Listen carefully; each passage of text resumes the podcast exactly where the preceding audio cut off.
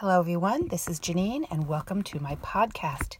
Today, we're going to be talking about how to mix a classic mint julep. Now, many of you probably know that this weekend was meant to be Kentucky Derby weekend, but that event has been postponed until September 5th. Nonetheless, I think it's fitting to celebrate this fine tradition by learning how to mix and enjoy a classic mint julep. That way, you can be ready when that event takes place on September 5th. So, for this cocktail, you need just a few simple ingredients. You need some fresh mint leaves, simple syrup, which is a simple recipe. It's equal parts of white granulated sugar and water brought to a boil and stirred until those sugar granules dissolve, and then let that simple syrup cool. You'll also need some crushed ice, as well as some fine Kentucky bourbon. Now, this is not the cocktail recipe for you to be using a an expensive bourbon. Save that bourbon for drinking on the rocks. For this recipe, you're looking for a lower to moderate priced bourbon.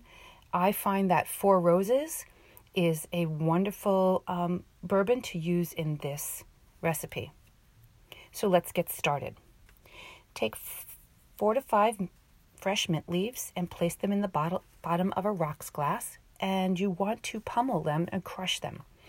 You can do that easily with the back of a spoon, but the best way to muddle those mint leaves and release those mint oils is to use a pestle. So if you have a pestle, that's what you want to use to muddle your mint leaves.